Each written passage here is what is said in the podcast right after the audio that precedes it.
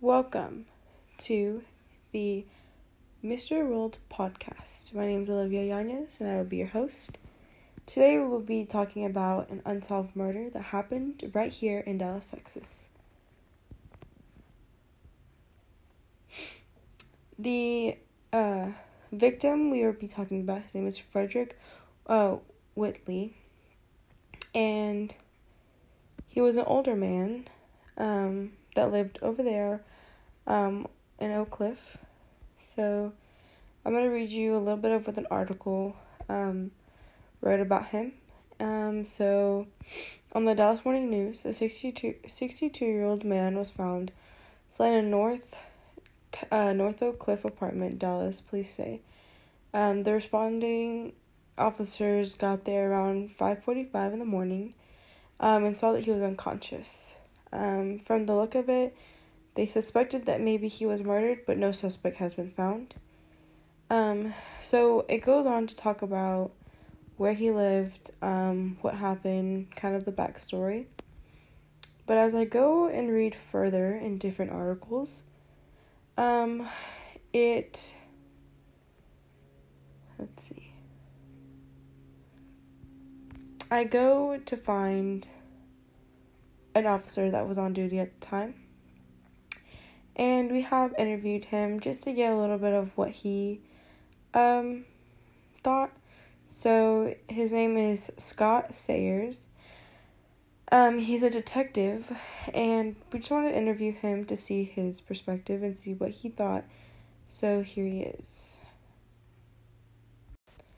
So here's Scott Sayer. He's a detective for the Dallas Police, and he I wanted to ask a couple questions if you don't mind, um, just to kind of see what you thought and maybe your perspective on the case.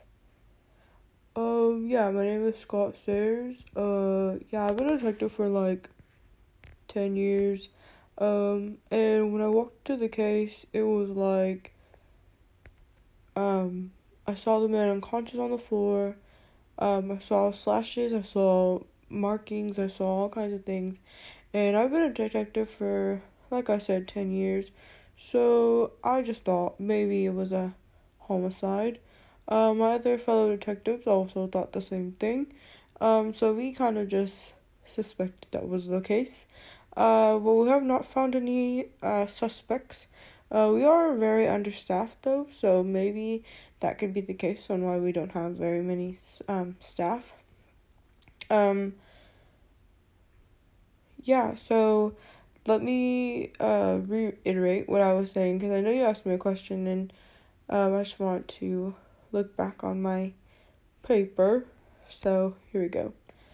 Um, when I first walked into the scene, uh, at first we had to force our entry, um, and I saw that there was him on the floor, blood everywhere, and uh, the man was unconscious. We tried to see if maybe there was still some sort of life, checked his pulse, and nothing was there. Um, thank you, Scott Sayers. Thank you for your perspective and your um, your part. So next we have um, a neighbor of uh, Mr. Frederick, um, and we're just gonna get her side of the story, just see where she's at, um, and see maybe she saw anything or heard anything that she just didn't um, mention, or maybe mention to the cops, but the cops didn't um, mention in the article. Yes, I live right next to um Frederick. He was such a nice man. Um he would always like walk around the neighborhood and um just be very friendly to everyone.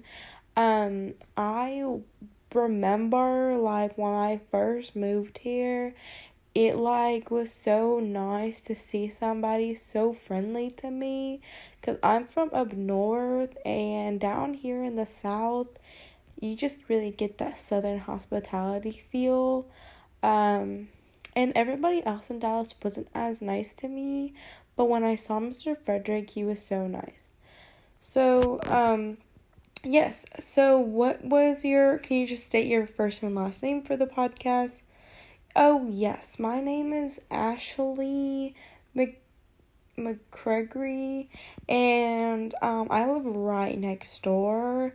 Um, and if you asked me if I heard or saw anything, I didn't see anything, but I did hear like Mr. Frederick like screaming and like almost like for his life, and it was kind of a coincidence because he ended up dead. Like, that's so sad. But no, I didn't see anybody break into his apartment or like anything of the sort. I was up pretty late because I'm a nurse, so I like have odd hours and like I was just getting home from work and it was really crazy because it all happened like within like the same hours. So no i didn't see anything but i did hear mr frederick struggle so that's why i called the cops and tried to see if anything was wrong